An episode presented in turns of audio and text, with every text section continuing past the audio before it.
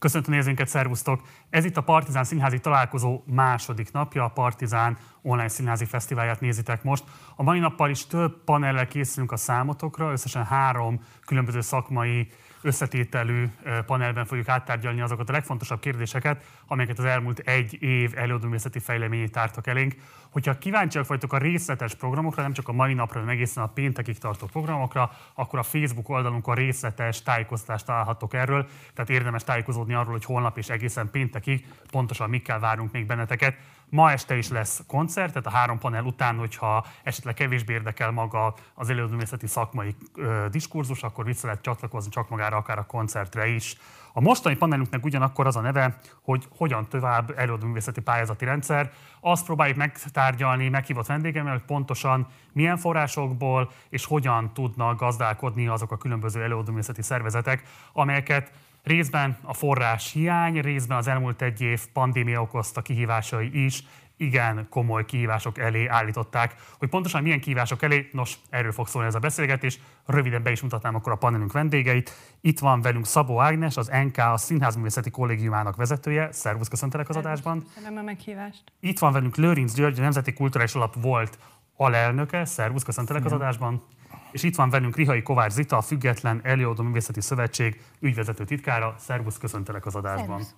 Szervusz. Csapjunk rögtön bele a közepébe, és György, hozzád fordulok először. Neked volt egy interjúd a Színház online-ban, ahol úgy fogalmaztál, hogy voltak olyan reformterveim, itt az NK-as alelnökségre céloztál, és elképzeléseim az egész kultúra finanszírozásával kapcsolatban, amiből végül semmi nem valósult meg el lehet mondani ennyi év távlatában, hogy pontosan mik voltak azok az ambícióid, amik nem tudtak megvalósulni, még inkább pedig azt, hogy pontosan miért nem tudtak uh, megvalósulni. A felkészülésemet most csillagos ötösre értékelem, mert néztem a tegnapi beszélgetést, meg gondoltam, hogy mit fogsz kérdezni, akkor gondoltam, hogy ez biztos kiszúrod, és aztán sokat gondolkoztam rajta, el, elmondom egyébként, mert hát igazából, ahogy készültem erre a beszélgetésre, rájöttem, hogy hogy több a kérdés ma már bennem, mint a, mint a megállapítás. Mi ezt úgy hívjuk, hogy pályázati koordináció. Tehát én azt gondoltam akkor, hogy hogy a működési pályázatok, különböző produkciós pályázatok, ugye azt is kell tudni, hogy akkor én a Színházművészeti Bizottságnak is a tagja voltam, tehát a működési Mondjuk pályázatokat... Ez a minisztérium. Igen, tehát uh, igazából két, uh, most ha az MMA-t nem vesszük meg mondjuk a Betlen Gábor alapot, akkor, akkor két uh, nagy pályázati, akkor ugye még volt TAO, tehát az is egy más helyzet volt, van a minisztériumnak működési pályázatai, illetve különböző tematikus pályázatai, ebbe is részt vettem, mint akkor a Színházművészeti Bizottság tagja, és, és utána ugye akkor az NK a Színházművészeti Kollégiumának tagja voltam, mikor Balogh Zoltán fölkért, hogy vegyem át az NK a teljes szakmai vezetését, és azt gondoltam, hogy valahogy ezeket a pályázati forrásokat jobban kéne koordinálni, és hogy az egészet, ami kulcskérdés, korábbra kéne hozni, tehát valahogy az előző évbe kellenének a pályázatoknak megjelenniük, tehát hogy, hogy ne ilyen utolsó pillanatos kapkodás legyen, meg most egyébként egy pár hete vezetem a Szentendrei Teátrumot, és épp a, az Itának meg az Áginak mondtam, hogy most szembesülök avval, hogy milyen érzés ez, amikor úgy kell meghirdetnem egy programot, hogy még nem, nem jött ki minden pályázat, mert a magánszférában voltam sokáig, ott ilyet nem lehetett csinálni, utána meg költségvetési intézménybe. György, bocsáss meg, mert hogy szerintem, amit most mondtál, az egy nagyon régi ambíciója. Igen. Nem csak az érdekvédelmi szervezeteknek, hanem konkrétan, hogy te is mondtad a saját tapasztalatodból, a különböző előadóművészeti szervezeteknek is. Miért nem tudott akkor ez megvalósulni? Hát például azért, de ezt Zita, mint közigazgatásban jártas talán jobban tudja, például az nk azért nem, mert a pénzügyminisztérium bizonyos törvényi, meg, meg államháztartási okok miatt csak bizonyos ö, ö, százalékba enged ö, ö, ö, úgynevezett éven túli kötelezettségvállalást vállalni. Tehát az egyébként megvalósulhatna mondjuk, hogy január másodikán kírjuk az összes pályázatot, például ez az nk most azért nem tudott megvalósulni, mert tisztújítás volt, és mire ez lebonyolódott, de az egész adminisztráció, amin próbáltunk gyorsítani, annyira annyira komplikált, hogy, hogy nagy, nagyon nehéz ezt előre megvalósít, előre, tehát előrébb hozni ezt az egészet. A törvényalkotónál próbáltatok lobbizni azért, hogy ez változom, mert nyilván lehet erre hozni másfajta törvényt, hogy a pénzügyminisztérium... Pró- próbáltunk lobbizni, az NK-nak nagyon speciális az, a helyzete, mert ez egy független pénzalap. Most például, hogy azért ugye ezt is írtam az interjúban, ha végigolvastad, hogy, hogy az egyetlen, amit, ami, ami fontos dolog, ezt talán a civil nézők nem értik, de a kollégák igen, hogy az NKA is úgynevezett támogatói okirattal fog dolgozni, vagy dolgozik most január 1-től, tehát ez a kifizetést meg tudja, meg tudja rövidíteni, és igazából, hogy mindjárt a dolog lényegébe csapjunk, hogy a pályázati koordinációnál meg arra kellett rájönni, hogy pont a tegnapi beszélgetésben Balog Józsi mondta, hogy ő még reménykedik a TAO pótló támogatásba, hogyha Szerintem most túl sokféle pályázat van, de ha a pályázatokat összehúzzuk, akkor arra fele megyünk, mint a filmszakmába, ami egy úgynevezett egykapus pályáztatási rendszer, aminek szintén megvan a maga veszélye, mert így a többfajta pályázatnál, például ugye az NK-ba is csináltuk azt, és szerintem most is fogják Ágiek Zitáék, mert Zita is tagja most az új kollégiumnak, hogy, hogy annyit sikerült megvalósítani, hogy figyeltük a többi pályázatot, tehát mondjuk a minisztérium pályázatok előbb voltak kész, akkor annak lekértük a döntési listát, és megpróbáltuk esetleg azokat ö, ö, előnybe helyezni, akik ott esetleg valamilyen okból kicsit kevesebbet kaptak. Ha nagyon koncentráljuk ezeket a pályázati forrásokat, akkor meg az a félő, hogyha valakinek egy szerencsétlenebb kuratórium, vagy egy rosszabbul sikerült pályázat, vagy jön össze, akkor, akkor, akkor nincs hova mennie. Tehát el vagyok bizonytalanodva egyébként a reformtervekbe, de, de, akkor, de azért ez biztos, hogy kicsit valahogy közelebb kéne húzni. Ágnes, hozzád fordulok most elsőként. Neked többféle sapkád is van, mert jól mondom, te 13 óta vagy egy teátrumi társának talán uh, alelnöke, és ezt jól mondom. Uh, hogyan látod a György által felvázoltakat? Tehát mennyire van egyszerre sokféleség, illetve a transzparencia hiánya, de hogyan látod ezt az egymás mellett létező sokféle pályázatot? Ez önmagában erősíti az előadóművészeti diverzitást, vagy éppenséggel egyfajta átláthatatlan viszonyokat eredményez, vagy erősít fel inkább? Ezt a pályázó szempontjából tudom megfogalmazni, mert ennek a van elnökséghez most nem sok köze van. Tehát én ki, ahogy mondtam, Kína versenyző kollégáknak, hogy ki le, nem, inkább ez a fő funkcióm szerintem, hogy én 97 óta, 1997 óta pályázom ö, produkciókra, mint független producernek hívtam akkor még magamat, mert ezt találtam ki, hogy én az vagyok. Tehát, hogy én pályázóként mondanám, mert az ember megtalálja, amit meg akar, megírja, amit megtud, és reménykedik a szebb jövőben. Tehát ez, hogy ez átlátható, vagy nem átlátható, a saját magad számára sem igazán átlátható, csak kalkulálsz, kitalálod, reménykedsz. Az ember tudja, hogy a rendező neve, a darab címe, és a főszereplő, meg te ki vagy, az majd hoz a konyhára valamit, vagy nem hoz, hogy ki a szakmai bizottság, ki van épp a kuratóriumban. Tehát pályázó szempontjából mondom. Meg, a teátrújtárság nyilvánvalóan kérdés nélkül a legfontosabb érdekvédelmi szervezet jelenleg ma a magyar színházművészeten belül. A tagság körében mennyiben van problematizálva például a pályázatoknak a rendszere?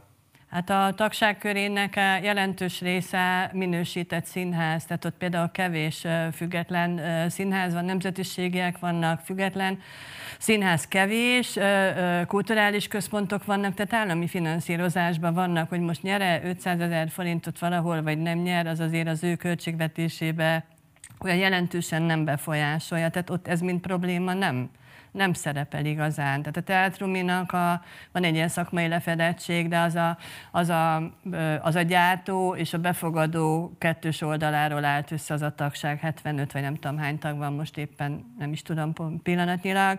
Tehát ez itt, ez itt nem, és akkor az a panasz, amit megfogalmazott a Lőrinc György, az elére hozzátok, hogy érzékelitek ennek a szakmai feszültségét. Csak erre még hadd válaszolni az Ágnes, és aztán átadom. Lőrinci, Gyuri. Lőrinci Gyura. Másodszor. Lőrinci mondtam. Siet, siet, siet. Mi volt a kérdés? Mi volt a kérdés? Nem. Az, hogy amit Lőrinci György megfogalmazott, ezt a feszültséget, ezt érzékelitek-e, ha nem is a saját tagságotoknak a körében, de más előadó művészeti szervezetektől érkeznek ilyen jelzések hozzátok? Én nem tapasztaltam ilyesmit. Nem tapasztaltam. Nem tapasztaltam. Hát az, hogy most bekerültem a, az NK-ba, és, most egy, és akkor átkerültem rettenetes hosszú idő után egy másik oldalra, mondjuk, hogy attól a nyilván a szimpátiámat, és egyáltalán a kollégium a szimpátiáját nem veszíti el, pláne aki ilyen, ilyen nagyon régi pályázó, hogy tudom, hogy mi a pályázat, mi az, hogy megcsinálni, megírni, kitalálni, beszkennelni, eh, mit, nem tudom mit csinálni, beszerezni, megcsinálni és elszámolni vele. Az olyan horribilis munka tulajdonképpen egy független szférában, ahol egyedül csinálsz négyféle dolgot, mert nincs pénzed arra, aki majd beírja a számlasorszámát, meg a nem tudom mit, meg lepecsételi, meg az egészet, hogy én ezt az oldalt ismerem, és nem ismerem azt az oldalt pillanatnyilag, hogy ez mekkora problémát okoz. Amit hozzátennék inkább, az az ellenőrzés hiánya szerintem, tehát az a legfontosabb rész, és az megoldaná ezt az egészet, hogyha arra szerintem részben megoldaná, hogyha arra lenne pénz, tehát olyan, nem tudom, milyen bizottság szakmai, nem tudom, kik jönnének létre, vagy kik lennének, akik megnéznék azokat az előadásokat, akkor nem kellene lefényképezni a nézővel a nézőteret, nem kellene a videóval ki, hogy bebizonyítsuk, hogy, hogy megcsináltuk, az elszámolásban, hanem ha, uram, bocsá, egy évben egyszer, vagy két évben egyszer valaki oda mehetne valahová, és megnézhetné, hogy az, az van az a produkció, az létezik, az nem csak egyszer volt. Azt eljátszották háromszor is akár, vagy ötször is eljátszották, hát, hogy, hogy működő az egész, hogy tényleg van rá néző, vagy, szakmailag megfelele, tehát inkább abban látom, és akkor lehetne, persze, amit Gyuri mondta, hogy összevetjük majd a listákat, rendben van, de pillanatnyilag a pályázók vadásznak a pénzre, mert egy helyről nem kap eleget mondjuk ahhoz képest, amennyit meg szeretne csinálni. Tehát igazából az sokkal jobb lenne, hogyha valóban egy helyre lehetne pályázni, mindenki azt a realitást írná be, amire neki szüksége van, és azt vagy megkapja, vagy nem kapta meg. Erre mindjárt szeretném, hogy reagálnátok, csak egyetlen egy kérdést engedj még meg, hogy ugye te az NK, a Színházművészeti Bizottságnak az elnöke vagy mostantól, nem olyan régi a kinevezésed. Te most kifejezetten ambicionálod azt, hogy ilyesfajta ellenőrző funkció is legyen majd például mondjuk az NK-nak? Pillanatnyilag örülünk, hogy átvettük az egészet, örülünk, hogy két pályázatot összehoztunk, két pályázati kiírást, és zoomolnunk kellett, tehát online működött a, a kollégium, most már lesz lehetőség, hogy személyesen találkozunk ö, ö, mindannyian, és akkor igen, igen, azt mindenképpen. Én például személyesen biztos. 2022-től ilyesmire várhatunk esetleg? Hát, hogy ha egyetértenek a kollégium tagjai, akár a többi kollégium, és ezt felvethetjük, mint nemzeti kutatás alap, akkor talán lehet benne elérni valamit. Egyébként ilyen van, tehát van, van egy személyes ellenőrzési rendszer, csak olyan nagy számú a pályázat, ugye, és ugye ez is majd számtalan kérdést vett fel, hogy kik a kurátorok, azok közben szakmabeliek mennyi helyre tudnak eljutni, csak amit az, egyrészt rád akartam reagálni, hogy én nem feltétlenül feszült feszültségről beszéltem, tehát van feszültség. Egyébként szerintem ez a közigazgatási oldalnak is nagyon nehéz ennyi pályázatot, tehát sokkal több embert követel ennek a kiírása, ellenőrzése. A másik pedig, ami nagyon érdekes, amit az Ági felvetett a teátrumi kapcsán, hogy, hogy náluk főleg, hogy az, is, hogy az is még egy ambícióm volt, ami egyébként lehet, hogy most megvalósul, mert érdekes tendenciák vagy ötletek vannak, hogy mondjuk bizonyos pályázatokban a pályázóknak a körét jobban meghatározzuk. Tehát most például én ugye már elértem azt, hogy bizonyos kiemelt költségvetésű intézmények nem pályáztak eleve opera, műpa, de ezt szinte ilyen személyes beszélgetésekbe értem el. Most van egy olyan azt koncepció. Mondod, hogy próbáltad meggyőzni őket, vagy jobb belátásra Igen, igen, nem, hát mondtam, hogy könyvelési hiba határon van, amit tudunk adni, hát elmentem a Kál Csabához, meg a Vinyánszki Attilához, meg az Ókovács Szilveszterhez, és mondtam, hogy mi lenne, ha elengednék ezt a forrást, és ez egyébként sikeres is volt, de most úgy tudom, hogy erre van egy központi, egyébként nem titok, Demeter Szilárd vetette föl, aki bizottsági tag most az NK-ba, hogy, hogy akik ebbe a bizonyos kulturális stratégiai, vagy hogy hívják pontosan kultúrstratégiai intézményekbe beletartoznak, azok mondjuk NK a forrása, tehát ezek megkapják az államtól a pénzüket, és akkor más pályázati forráson ne, ne induljanak. Ezt értem, te helyeselnéd? Én abszolút. Tehát, sőt, én azt gondolom... Ki? Most így írtuk Igen, most így is írtátok. Így írtuk ki a színházi pályázatot, hogy a kiemeltek nincsenek benne. Igen. Jó, Zitát is kapcsoljuk be a beszélgetésbe. Ugye arról beszélt Ágnes egy körrel ezelőtt, hogy egy ilyesfajta egységesülés a pályázatoknak, egy ilyesfajta egyablakos rendszer felé való elmozdulás, az kívánatos lenne. Mit gondolsz erről? Az egyablaktól én is félek, pont azok miatt, a problémák miatt, hogy mi van akkor, ha az az egy pályázat nem sikerül, vagy azt nem úgy bírálják el, de ha magukat a működési és a projektpályázatokat már külön szedjük, akkor ez már megoldás lehet.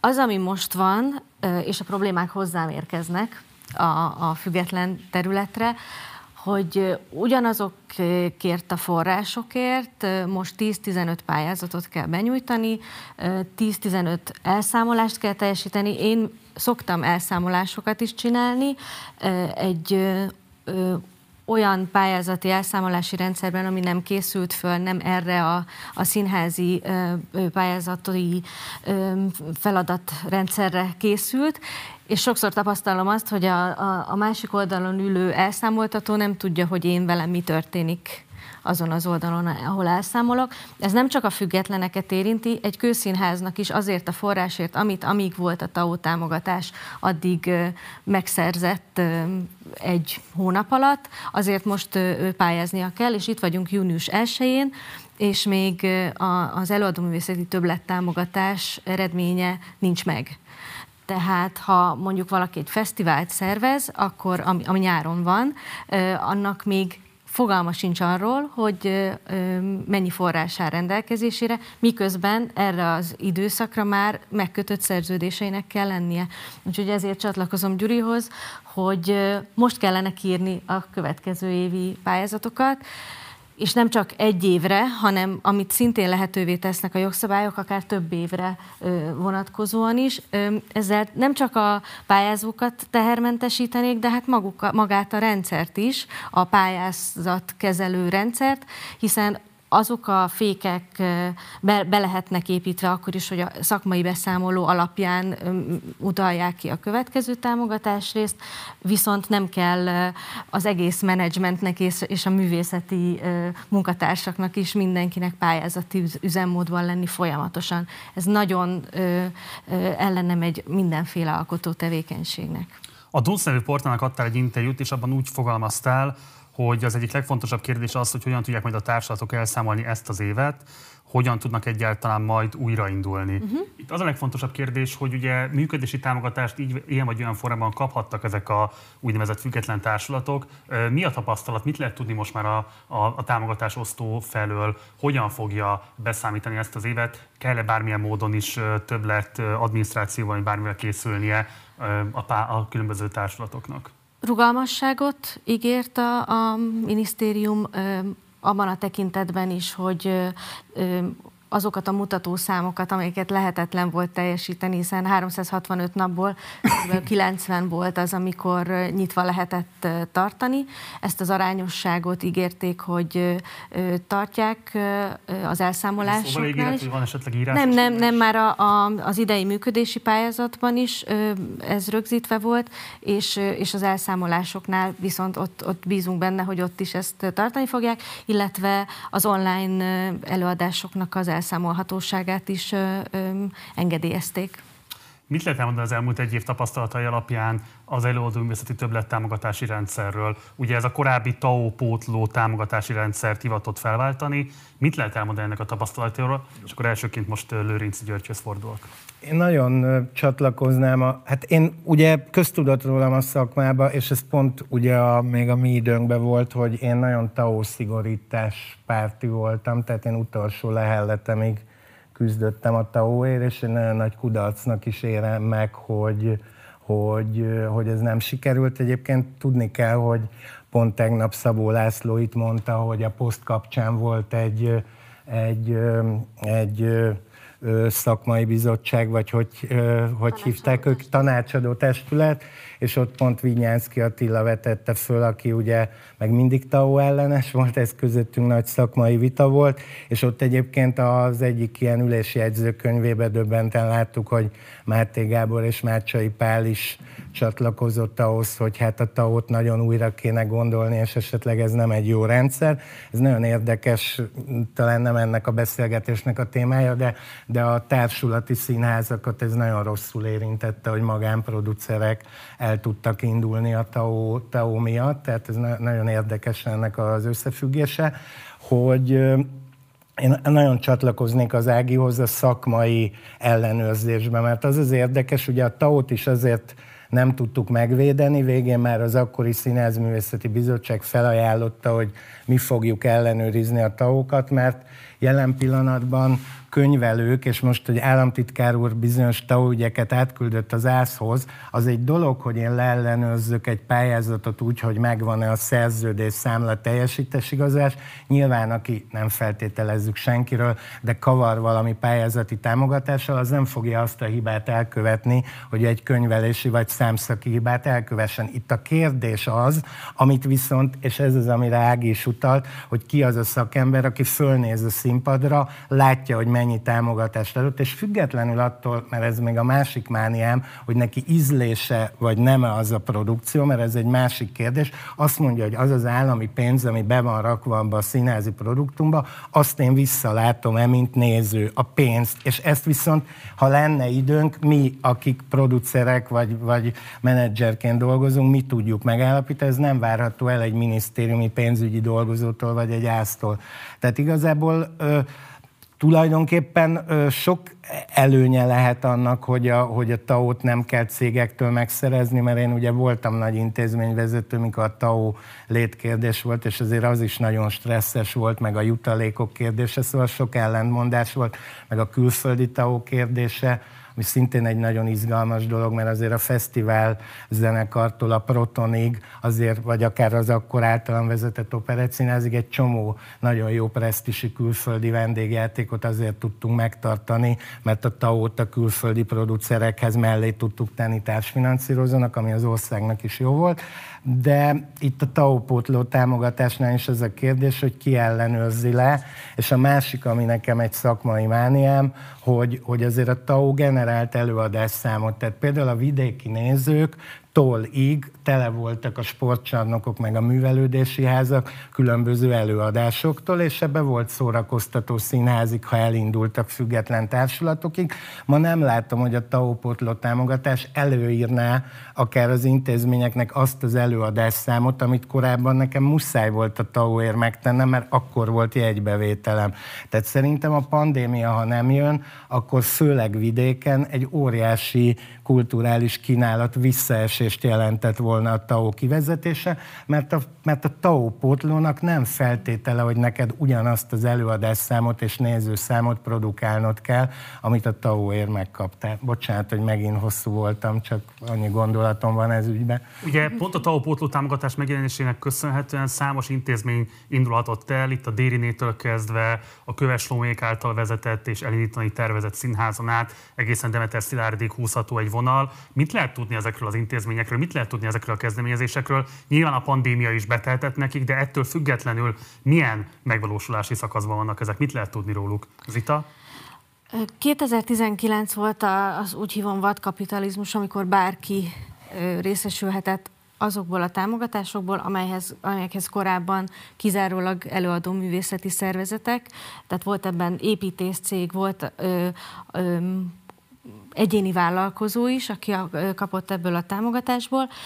Én néha szoktam oknyomozni, és találtam olyan szervezetet, aki egész 2019-ben mondjuk októberben alakult, nem, és, és novemberben már kapott támogatást, ami szintén elképzelhetetlen. Nem költött semmit a pénzből, tehát ez a beszámolójából fölismerhető, és 2020-ban sem látszik semmiféle aktivitás.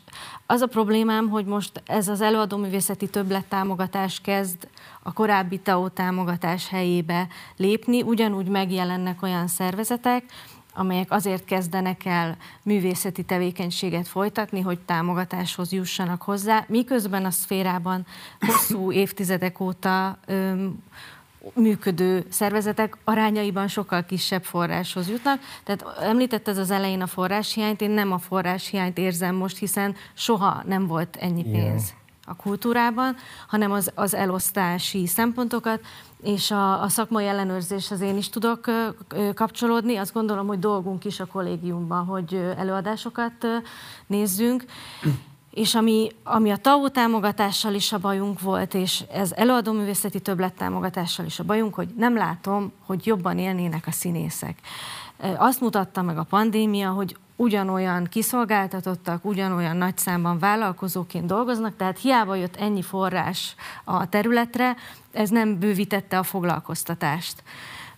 Ha valamivel dolga van a minisztériumnak, akkor ez. Tehát a pályázati rendszerekben lehet ösztönözni azt, hogy foglalkoztatásbővítés történjen, ami, ami pont a, a, az, az utóbbi év ismeretében nem tartható. Ugye ez bennem az elég, erős szakszervezeti vonal, hogy itt dolgozik több ezer ember, és, és az ő életükön nem látjuk a hatását ennek a, ennek a rengeteg pénznek. Ágnes, mit gondolsz ezekről a kritikákról, amik a előadóművészeti többlettámogatás rendszerét érik. Ugye itt azt is meg szokták fogalmazni, hogy a TAO, még hogyha visszaélésekre lehetőséget is biztosított, mégiscsak egyfajta normatív támogatás volt, hogy volt legalább benne valamilyen fajta kiszámíthatóság, míg az előadóművészeti többlettámogatás azért mégiscsak sokkal jobban ki van szolgáltatva a hatalom kényének és kedvének.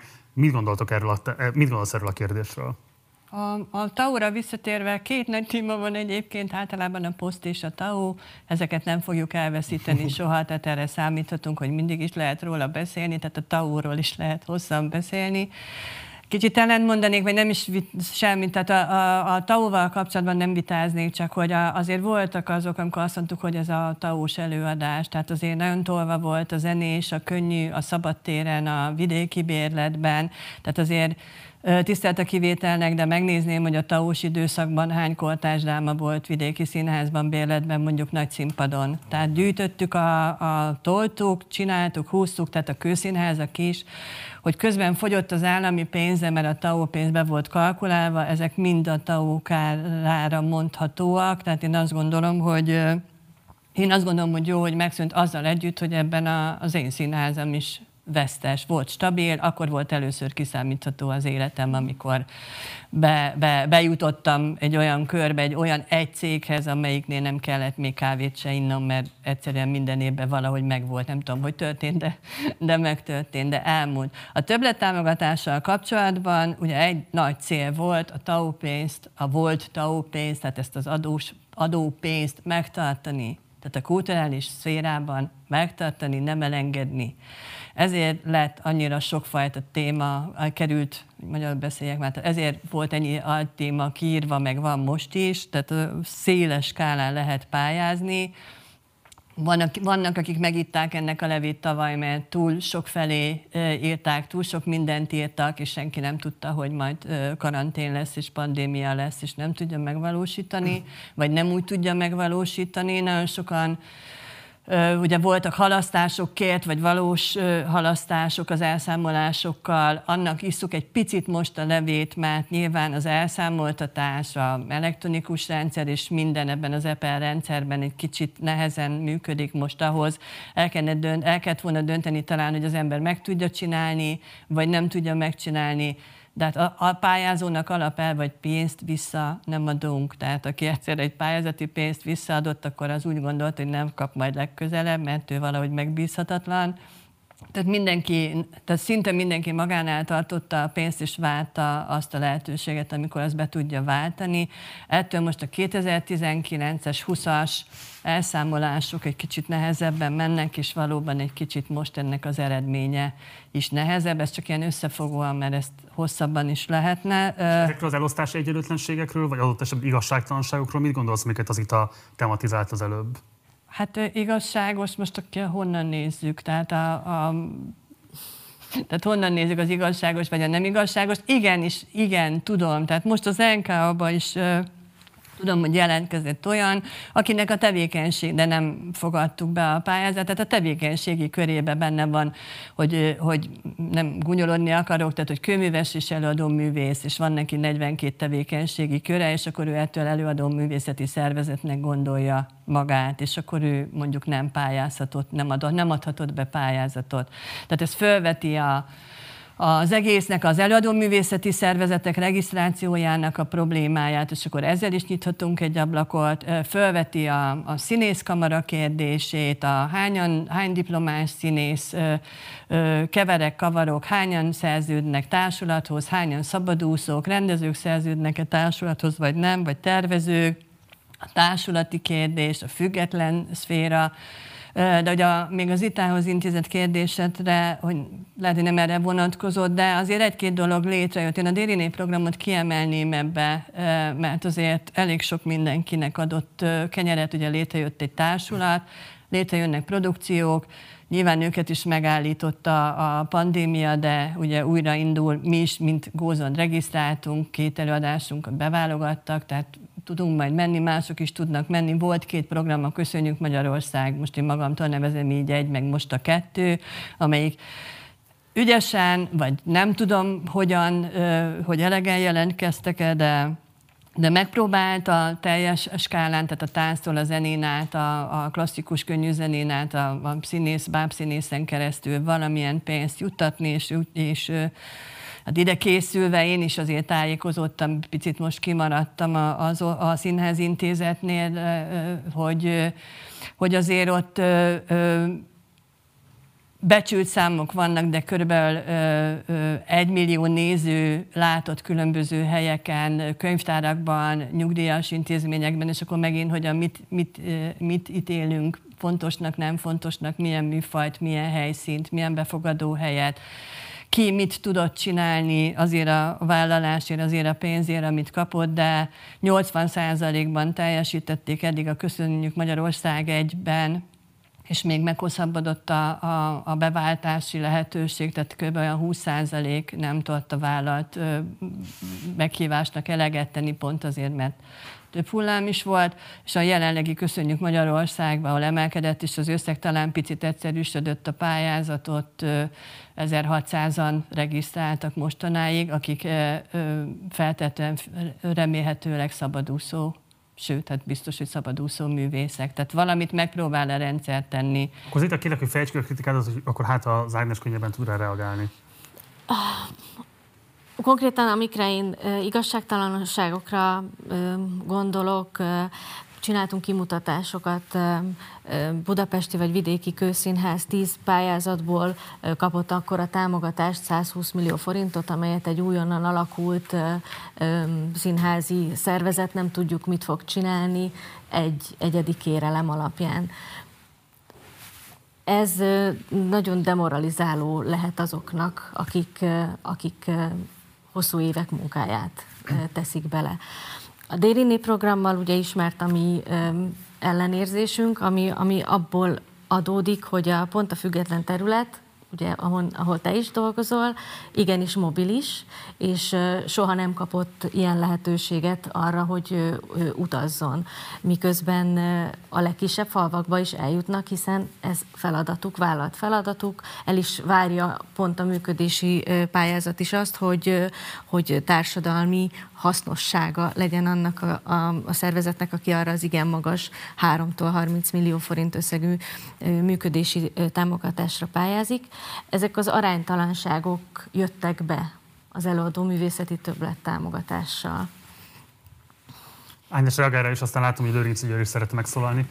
A, a, nem, nem, igazából nem tudom, hogy mit, a, tehát a, mi az igazságosság, de most komolyan beszélek, és nem hárítom. Tehát, de te nem vagy ennek a döntő bizottságában igen, igen. Benne, nem, tehát... nem vagyok ebbe benne. Nem Áginak de, szól. De, de hogy most akkor arról, most akkor arról hogy egyedi pályázatban valaki nyert, és akkor ő, ő többet kapott, tehát azt kell mondjam, hogy van ilyen, volt is ilyen, és lesz is ilyen, nem tudok erre most így Másképp kérdezem, a teátrújtárság megítélése szerint ez egy igazságos rendszer? Micsoda? Az élődönsző többet támogatást elosztását szabályozó mechanizmus. Hát pályázatokat nyújtunk be, amiket elbírálnak. Hát, hogy abban most, tehát igazságos, hát a nem tudom, én most akkor azt tudom erre mondani, hogy a Gózon, mint népszínháznak kitélt színház, mindig is az innovatívak között küzdött, és, és többször estem ki. Oké. Okay. És nem kaptam pénzt. Ilyen van? Hú, nagyon sok minden eszembe jutott. A, Igazából én inkább azt mondanám, vagy onnan közelíteném meg a dolgot, mert ez az igazságos, nem igazságos, de azt szerintem egy nagyon nagy dolog, és ez az államtitkárságnak tényleg nagyon nagy érdeme, hogy ez a 37 milliárd forint ö, ö, meg tudott annó maradni, mert nyugodtan lehetett volna azt mondani, hogy akiket sejtettünk, mert ugye bizonyítani sajnos nem tudtuk, és ez az én nagy szívfájdalmam, hogy kik azok, akik külföldi, meg más tao tényleg kavartak, illetve a jutalékrendszer az egy elég nagy bázist adhatott volna új dolgoknak a, a, az elindítására, illetve a pénzügyminisztérium is mondhatta volna azt, hogy akkor ebből vegyük le ezt a részt. Tehát én azt gondolom, hogy amit én gondoltam volna, hogy azok a vitathatatlanul szakmai szervezetek, én azt csináltam volna, vagy azt szerintem jó lett volna minimum egy-két évig, mondjuk bázis alapon azt mondjuk, hogy akikről tudjuk, hogy becsületesen dolgoztak, azok megkapják a taójuknak a, az x százalékát, hanem is a száz százalékot, de mondjuk a 60-at vagy a 70-et, tehát ez egy jó átvezetési módszer lett volna. Én itt igazából az van, hogy folyamatos vita, ugye ezt nem titok, láttam politikai vagy kultúrpolitikai oldalról, és ugye mindig egy nagy vita volt, ez ugyanolyan, mint a táncművészetben az amatőröknek a dolg, tehát hogy mit tudom én, egy jó színvonalú néptánc együttes, azt mi miért nem tekintjük a táncszakma részének. Ugyanúgy a színházi szakmában mindig egy kérdés, hogy a közművelődésnek a színházi területe, azt mi miért nem tekintjük a színházi szakma részének. Én egyébként most meghívtam a Déliné programot Szentendrére, én szerintem az egy jó ö, kezdeményezés is ö, tud lenni, kiválthatja azokat az utazó társulatokat, amik azért vegyes színvonalon teljesítettek, és, és igazából azért a K2-től, tehát a Fabok Mancsig egy csomó jó dolog is kapott ott utazási lehetőséget. Én tudod, Zita, ezt már többször mondtam neked, én voltam hódmezővásárhelyen művelődési igazgató, én nem látom a függetlenekbe, hogy annyira szétvernék magukat, hogy elmenjenek vidékre. Mindenki a trafóba szeretné megtartani az előadását, na max a Jurányiba, de hogy ők elinduljanak vidékre, megszervezzék a közönségüket, két kudarc miatt nem mondják azt, hogy ők nekik vidéken nincs közönségük. Én sajnos ezt az ambíciót nem láttam a független függetlenekbe, de jó, de egyébként például az NK kiírhat vidéki fellépésekre támogatásokat. Nagyon jó példa egyébként az Imre Zoltán program az NK-ba, aki a táncvonalon megpróbálja ezeket a vidéki és határon túli megjelenéseket támogatni. tekintem egyébként, hogyha reagálhatok, hogy mi készültünk, amikor a Dérini elindult, akkor jeleztük, hogy mennyi helyen járnak a társulataink, de akkor ezt nagyon szívesen Excel táblába is foglaljuk, hogy, és, és nyilvánosságra Nem, nem, nem, ez, ez, ez, nem, nem, nem, ez egy nagyon fontos dolog, hogyha elhangzik az az állítás, hogy a függetlenek nem mennek, én meg azt mondom, hogy dehogy nem mennek, akkor ez, ezt én szeretném, hogyha a nyilvánosság is látná. Muszáj azt elmondom a TAO támogatással kapcsolatban, hogy 2012 óta dolgozunk a FESZ, a minisztériummal, együtt a Színházművészeti Bizottsággal, olykor együtt azon, hogy hogyan lehet a TAO támogatás anomáliáit megszüntetni. Ebben egyrészt a regisztrációnak a szigorítása, az ellenőrzés szigorítása volt. Ez 2019, nem, 18 volt ugye az az év, amikor még küzdöttünk. 2018-ban szövegszerű javaslatokat tettünk le az államtitkárságnak ezzel kapcsolatban, amikre nem érkezett semmilyen ö, válasz, semmilyen konzultáció lehetősége nem volt, ö, miközben egészen bizonyosak vagyunk benne, hogy kiszűrhetőek lettek volna azok, a, akik ténylegesen nem végeztek előadó művészeti tevékenységet. Most azt érzem, hogy az előadó művészeti többlet támogatásban is vannak ilyenek, és most sem találom annak a lehetőségét, hogy, hogy ez, ez, ezt ezt megakadályozzuk, és tovább megyek, most már a, a független szervezetek működési támogatásába is bekerültek olyan szervezetek, amelyek ténylegesen előadó művészeti tevékenységet eddig nem folytattak, vagy, vagy olyan múltbéli hírt találtak velük kapcsolatban, hogy TAO támogatást jogosulatlanul vett igénybe.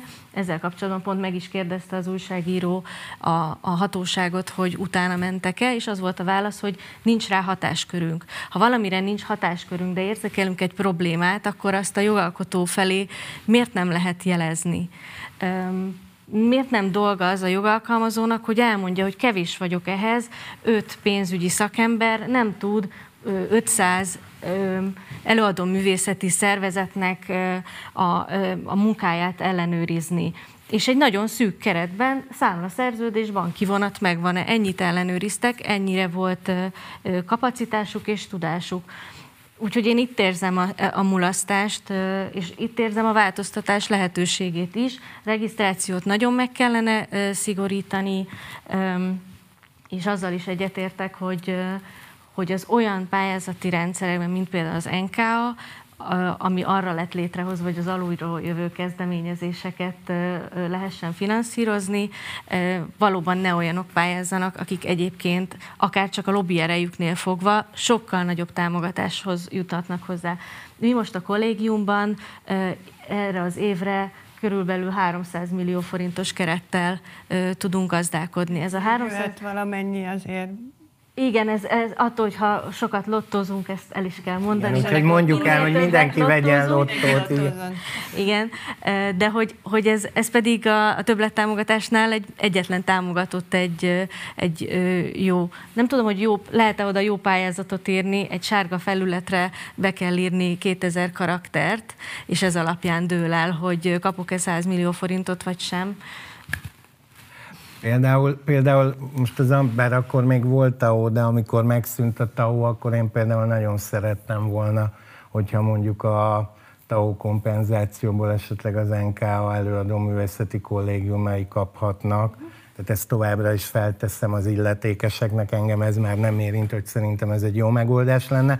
És én azt gondolom, hogy ne legyünk álszentek. Tehát szerintem az, hogy van egy ilyen pénz, és abban az aktuális kultúrpolitika a saját üzenetei, vagy a saját gondolatai szerint adott esetben új szereplőket beemel, vagy új témát, vagy új narratívát beemel, ez egyébként mindig is volt. Ugye ismerjük a történetet, amikor Schilling Árpád megkapta az akkor nagyon sok 300 millió forintját, majd a Krétakör nem tudom én nem sokkal később, mert neki más, éppen más művészi ambíciói voltak, nem, nem folytatta azt a társulati munkát. De, de, ez egy vit, de az egy vitathatatlan, még ha valakinek nem is az ízlése, egy vitathatatlan szakmai színvonal volt. Tehát szerintem az a probléma most, hogy jönnek új szereplők, csinálnak valamit, de nincs az megnézve, ilyen csúnyán fogalmazva, hogy abból mi jön ki kijön-e annak az üzenetnek a népszerűsítése, megvan-e nézve, hogy színvonalba megérte ez a, ez a pénz, és ugyanez lett a TAO veszte is, és attól félek, hogy ugyanez lesz a TAO kompenzáció veszte is, hogy egyszerűen nem, nem tudtuk azt elérni, hogy azt ellenőrizzék, hogy ez megéri-e a, a, a, mondom, ott legalább annyi volt, hogy számszakilag a néző számot azt tudtuk, ha csak nem a német jégrevűnek a néző száma lett bevezetve, de ezeket mondjuk Előfordul. ki lehetett volna. Csak annyi, mint szegről végről tehát csak annyit szeretnék hozzátenni, hogy az az egykori pályázat az pont a posztársulatos időszakra volt megfogalmazva a Schilling Árpád és Gáspár Máté által, és arra ítélte meg a 2015-i kormányzat azt a 300 milliós támogatást. um, volt egy korábbi változata is, annak szenvedő alanya volt, amikor egyáltalán a krétakör, azt hiszem 200 volt, amikor a, akkor még a színázi főosztályon Magi István már nincs közöttünk, mondta, hogy Ágikám, nyugodjon meg, nyugodjon meg, jön ez a pénz, és akkor én csak 5 millióval szerettem volna többet, az egyhez szerettem volna még ötöt, de az egészet elvitte a krétakör, és mindannyian maradtunk, ahol voltunk. Ez nem tudom, 1640-ben volt már, nem emlékszem. Sem emlékszem, viszont azt meg akartam mindenképpen kérdezni, hogy tegnap, amikor uh, itt ült a Szegedi Teáternek a fesztivál igazgatója, és panaszolta azt, hogy 2021-re nulla forint működési támogatást kaptak meg. A legfontosabb probléma az volt, hogy semmilyen szakmai visszaélés nem kapott azzal kapcsolatban, hogy pontosan miért húzták le az ő korábbi működési támogatását, ami eleve nagyon szerény volt, 7 vagy 9 millió forint, tehát nyilván mindannyian kultúra csináló emberek vagytok, pontosan tudjátok, hogy mit lehet csinálni ennyi pénzből, hát fesztivált nehezen. Azt nagyon fontos hozzátenni, nem csak teáter, ők egy vidéki befogadó igen, igen, színház, igen. aminek van egy nagyon fontos fesztiválja. Ezért kérdezem azt, hogy mennyiben jelent problémát részben a kurátorok személyének az inkognitója, részben pedig az indoklás elmaradása. Mit lehetett tenni azért, hogy nyilvánvalóan megkönnyíteni mondjuk egy, egy akár radikális döntésnek is az elfogadását, ha az érintettek tudnák, hogy egyébként milyen szakmai érvek szóltak, például a támogatás elmaradása mellett. Mit lehetett tenni ennek érdekében szerintetek? Hagyománya ennek azért nem nagyon van az indoklásnak, tehát az NK-ban Kötelezettsége van. Hát de, hogy a részletesen, tehát az valami nem felelt meg, vagy nem ilyen, vagy nem olyan, tehát azért ennek nincsen különösebb pályá, a pályázó, pályázat kíró részéről azért nincsen különösebb hagyománya, hogy nagyon mélyen indokolgatná, hogy ennyit adott, nem. vagy ennyit adott. A, a, a, legalábbis nem nem a emlékszem. Színház egy kuratóriuma minden évben elmondja részletesen, hogy, hogy mi, a, mi volt a döntéseinek a háttere. Leginkább azzal kezdődik, hogy az a pályázat az forráshiányos, és lehetőséget is adtak, Gyuri, te is voltál nálunk, amikor szemtől szembe elmondta a kurátor a pályázónak, és ez nagyon fontos, mert hogyha azt mondja hogy figyelj, itt a pályázatodban ez nem volt kifejtve, miért nem változtatsz a működéseden itt meg itt, akkor, akkor azzal tud mit kezdeni. De amikor valakinek 10 éven keresztül 70 pontos pályázata van, majd 36, és ő ugyanazt a tevékenységet folytatta, arányaiban még a, a, a Covid-hoz képest is túl teljesítette a vállalásait, akkor ott meg kell magyarázni két, két dolgot szeretnék mondani. Én egyáltalán nem értek, és nem is értem, hogy miért kell a kurátorok személyének titokba maradni. Tényleg én voltam, és örülök is ennek a témának, mert itt szóba lehet hozni, és nagyon örültem, hogy az egész mostani napokat csodálatos kollégánk és barátunk Lengyel Anna emlékére vannak, vannak szentelve. Én, amikor működési pályázatot ö, ö, bíráltam, akkor mindig elmertem menni, és Annával szembenézni, még ha ez nem is volt mindig egyszerűbb, nyilván van egy kamaszkori barátság, ami ezt néha megnehezítette, néha megkönnyítette. Visszatérve egyébként a, a, a Schillinges sztorira, hogy ez például egy érdekes, csak még egy mondat erejéig, hogy én akkor még ugye színházra nem voltam még ebben ennyire bele. Nekem kifelé úgy jött le, hogy volt egy társulat, amit becsültünk, szerettünk, vagy, vagy egy nagyon fontos dolog volt, ez kapott egy nagy támogatást, és utána annak a munkának véget csak ennyit pontosításként, de bocsánat, a felületes voltam. Én, én azt gondolom, hogy muszáj, muszáj felvállalni a döntéseket. Az egy izgalmas kérdés, hogy, hogy szakmabelieknek kell dönteni. Tehát a legjobb kuratóriumok az NK-ba, színházban nem nagyon valósult meg, de most például zenében, meg fesztiválban egykor megvalósult, hogy, hogy mondjuk olyan szakemberek, amit, akik mondjuk éppen befejezték a szakmát, de van kedvük menni, ismernek mindenkit, de már nincs meg az az érintettségük, mert azért ez nagyon nehéz, akármennyire is próbálunk objektívek lenni, hát baromira köt mindannyiunkat, barátság, közös munkák, közös érdekek. Tehát ez, ez is bennem, mikor készültem erre egy beszélgetésre, felvetődött, hogy olyan jó-e, ha, ha, ha a szakma vagy a, vagy a kollégák maguk döntenek támogatásokról, az lenne jó, ha lennének olyan külső szakemberek, és akkor most a képernyő előtt Csáki Judit mondja, hogy ezért kéne kritikusokra bízni a pénz szétosztását, ami ezúton üzenem Juditnak, hogy szerintem szintén nem megoldás, de lehetne benne kritikus is. Szóval ez is egy nagyon izgalmas kérdés, hogy ki döntsön. Mégis azt gondolom, hogy kellene olyan kultúrpolitikai, vagy akár olyan menedzsereknek lenni, akik egységében látják a dolgot, de nem nincsenek pillanatnyi érdekeik, meg, meg ami nekem a mániám, hogy, hogy ne az ízlésünk határozza meg. Tehát én nagyon dolgozom azon, hogy én bemegyek egy előadásra, és én akkor is meg tudjam annak a színvonalát ö, ítélni, hogyha az mondjuk nekem egyáltalán nem az ízlésem, vagy aznap este meg aztán pláne nem talált el, de ettől még lássam benne a munkát.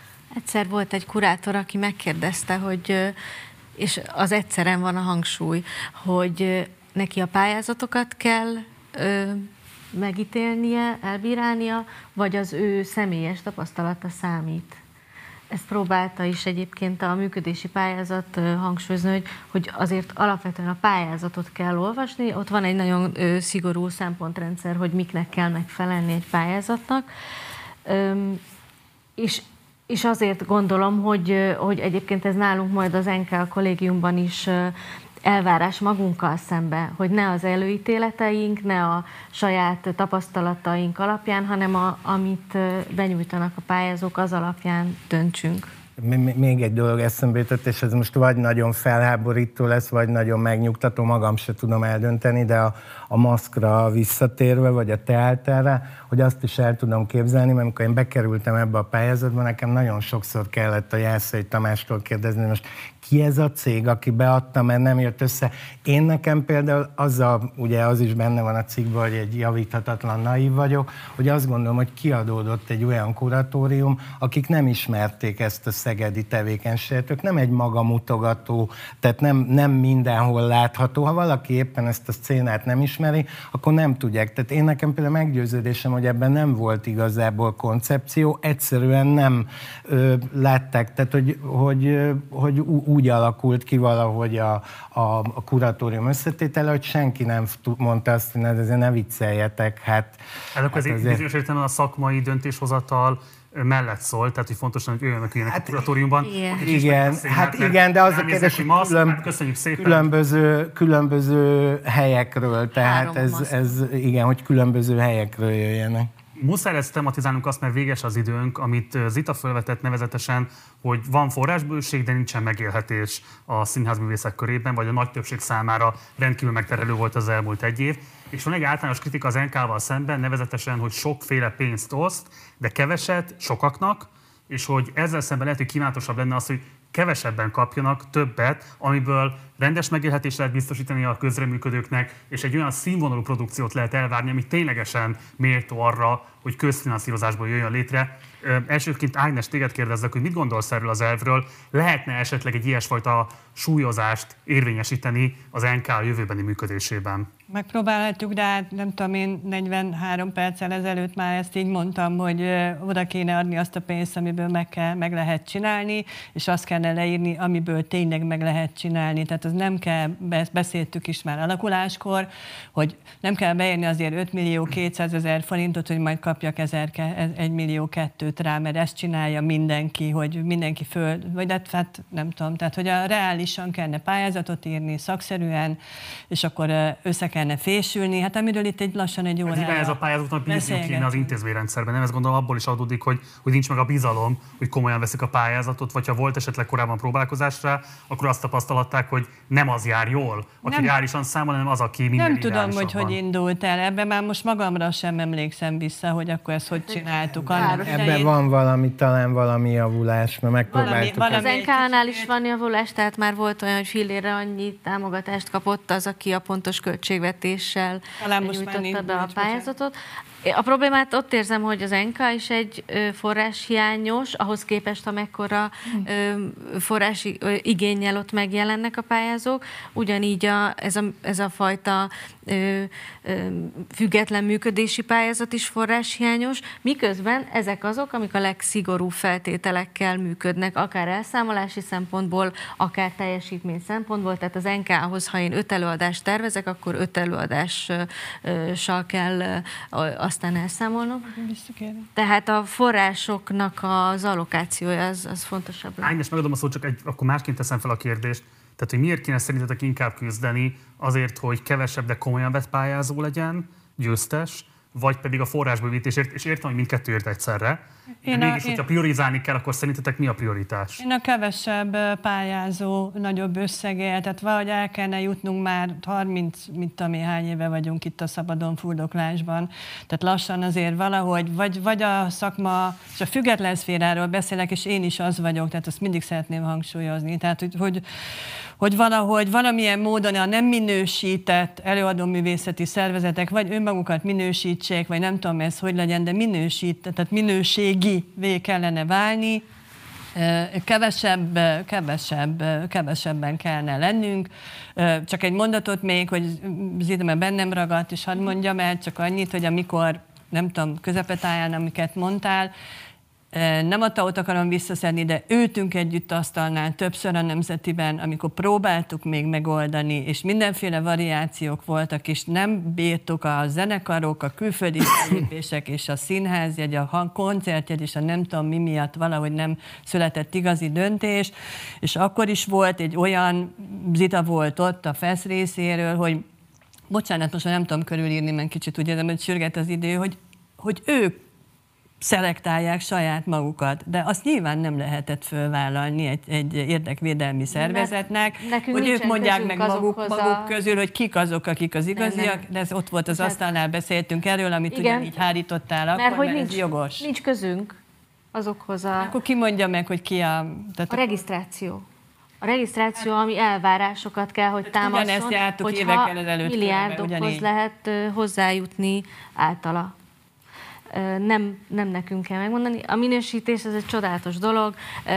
Ma, ha bárki kezdeményezi, hogy minősített előadó művészeti szervezetté váljon, azzal két csoportnak okozhat kárt magának, mert lehet, hogy még annyi támogatást sem kap, mint pályázat útján, illetve annak a körnek, aki minősített, hiszen az a keret nem növekszik, az ugyanannyi minden évben. Tehát nincs mozgás, és ö, kapcsolod az, hogy, hogy mit, ö, hogyan, hogyan lehetne ezt változtatni. Én a többszintű pályáztatásnak ö, lennék a híve, és itt az Imre Zoltán program az NK-nál azért is jó, mert az, az arra szolgál, hogy aki elindul. Mekkora feszültség van benne. Nyilván. Hogy a, mm. Igen. Ez fiataloknak szól, és az idősebb generáció pedig de ez az NKA gondolatához illeszkedik, az az a forrás, ami, ami az elindulást segíti.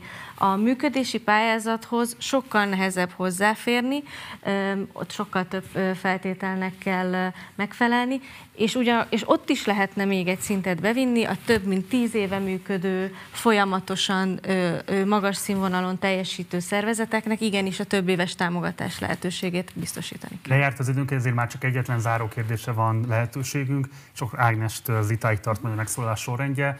Ugye említettük most a Köszönjük Magyarország programot például, talán ez volt a leginkább a szélesebb nyilvánosság előtt is ö, ö, ismert program, ami arról szólt, hogy hogyan lehet a pandémia időszakában előadó művészeknek valamilyen megélhetést biztosítani. A ti megítélésetek szerint mit lehet elmondani erről a programról? Betöltötte azt a szerepet, amit szánt neki a minisztérium, hogy ténylegesen megsegítse a megélhetésüktől elesett előadóművészeket eleget tette az állam azért, hogy kompenzálja így kiesett bevételeket, kellette volna esetleg más pályázatokat is kérni, illetve van-e szerintetek lehetőség arra, hogy még az év hátralévő részéig az újrakezdést állami eszközökkel vagy önkormányzati eszközökkel támogatni lehessen, hogy be tudjon indulni az előadóművészet most a nyáron és főként majd az ősz folyamán, és akkor Ágnes elsőként te.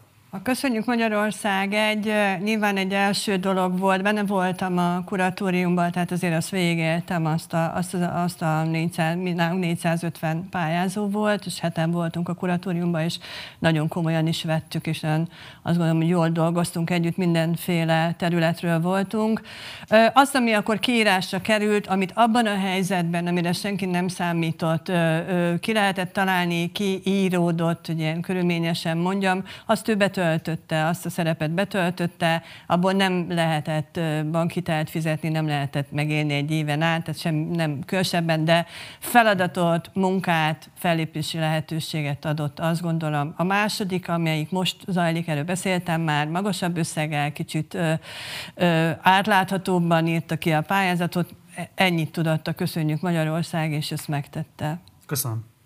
Én ezt nem, nem tudom megítélni, ha le tudták játszani, akkor jó volt. Én ott egy picit attól féltem, hogy meghosszabbítja, tehát előre odaad egy pénzt a művésznek, amit utána, ha ő nem tud lejátszani, akkor amikor már pénzért mehetne, akkor lehívja a, a művelődési ház vagy a megrendelő, de nem tudom, nem láttam ezt annyira. Én inkább szívesen beszélnék az NK-ról, mert akkor még ugye én vezettem, hogy mi az előadó művészeti területen egyrészt egyből be, bevezettük, hogy az online teljesítést elfogadjuk, ami szerintem sokaknak segített, tehát azért az NKS nyújtott segítséget, a másik pedig, hogy a színházban, meg a csomó területen nem, nem produkciós támogatásokat írtunk ki, tavaly például nem írtunk ki egyáltalán, hanem alkotói pályázatokat, ez azt jelenti, hogy egyesével ö, ö, pályázhattak a művészek mindenféle területen, és egy olyan az otthon alkotást, vagy az elmélyült felkészülést próbáltuk támogatni, ami szerintem azért ö, sokaknak segített. Én azt remélem azért fölhalmozottak pályázati források, tehát most tényleg el tudunk indulni, és teljesíteni tudják a, a pályázati pénzeket, akkor remélem, hogy, hogy mindenki egy kicsit utal tudja érni magát. Zita? A Köszönjük Magyarország, amit vállalt, azt valóban betöltötte. Nekünk a problémánk az volt, hogy elengedte a a döntéshozók köre, a, az előadó művészetben a háttérdolgozók körét, a kellékestől a dramaturgig, akik nem művészek, vagy a dramaturg az művész sok esetben, de nem előadó művész. Benne és voltak a dramaturgok. De a, nem volt benne a technikus, nem volt benne a súgó, nem lehetett, az ügyelő. Nem lehetett végigálltók, mert ott jött a balesetveszély, a biztosítás, az Igen, egy probléma. És mi ezt a, ezt a problémát jeleztük a minisztérium felé folyamatosan, úgyhogy amikor a FESZ elindította a segélyalapot márciusban, akkor mi pont ennek a körnek próbáltunk gyűjteni, és és iszonyú helyzetekkel szembesültünk. Tehát ők ugyanúgy elveszítették a munkájukat egyik napról másikra. Egy olyan helyzetben, amikor már eleve kevés a háttérszemélyzet a színházakban, azt kockáztatva, hogy ezek az emberek elhagyják a pályát véglegesen. Úgyhogy nem a köszönjük Magyarországgal van a probléma, hanem hogy, hogy még hiányzott egy másik terület, és amit az NKA elkezdett tavaly, azt folytatja a kollégium. Egyfelől megmaradt az alkotói támogatás, illetve építkezünk a korábban a, a, a tavalyi pályázatok segítségével elindított munkáknak a befejezését, továbbjátszását támogatja a kollégium. Köszönöm szépen, itt kell most befejeznünk. Köszönöm szépen Rihai Kovács Zitának, Főrinci Györgynek, illetve Szabó Ágnesnek, hogy itt voltatok velünk. Köszönöm szépen, hogy rendelkezésünkre álltatok. Köszönjük szépen. Ennek a panelnek most vége, tartunk egy rövid szünetet, nagyjából 10 percet, és utána fiatal társulatok vezetőivel fogunk majd beszélgetni. Tehát 6 óra 10 perckor érkezik ide a Partizán színpadára Kisdomonkos Márka Dériné, művészeti nonprofit Kft. ügyvezető igazgatója, Darvasi Járon a társulás vezetője, illetve Hegymegi Máté, a narratív egyik alapítója. Velük fogunk beszélgetni arról, hogy mit jelent a pandémia időszakában fiatal társulatokat, társulatvezetőként mit lehet ilyen helyzetekben tenni, hogyan lehet ilyen helyzetben előadó művészeti terveket szőni. Hamarosan folytatjuk.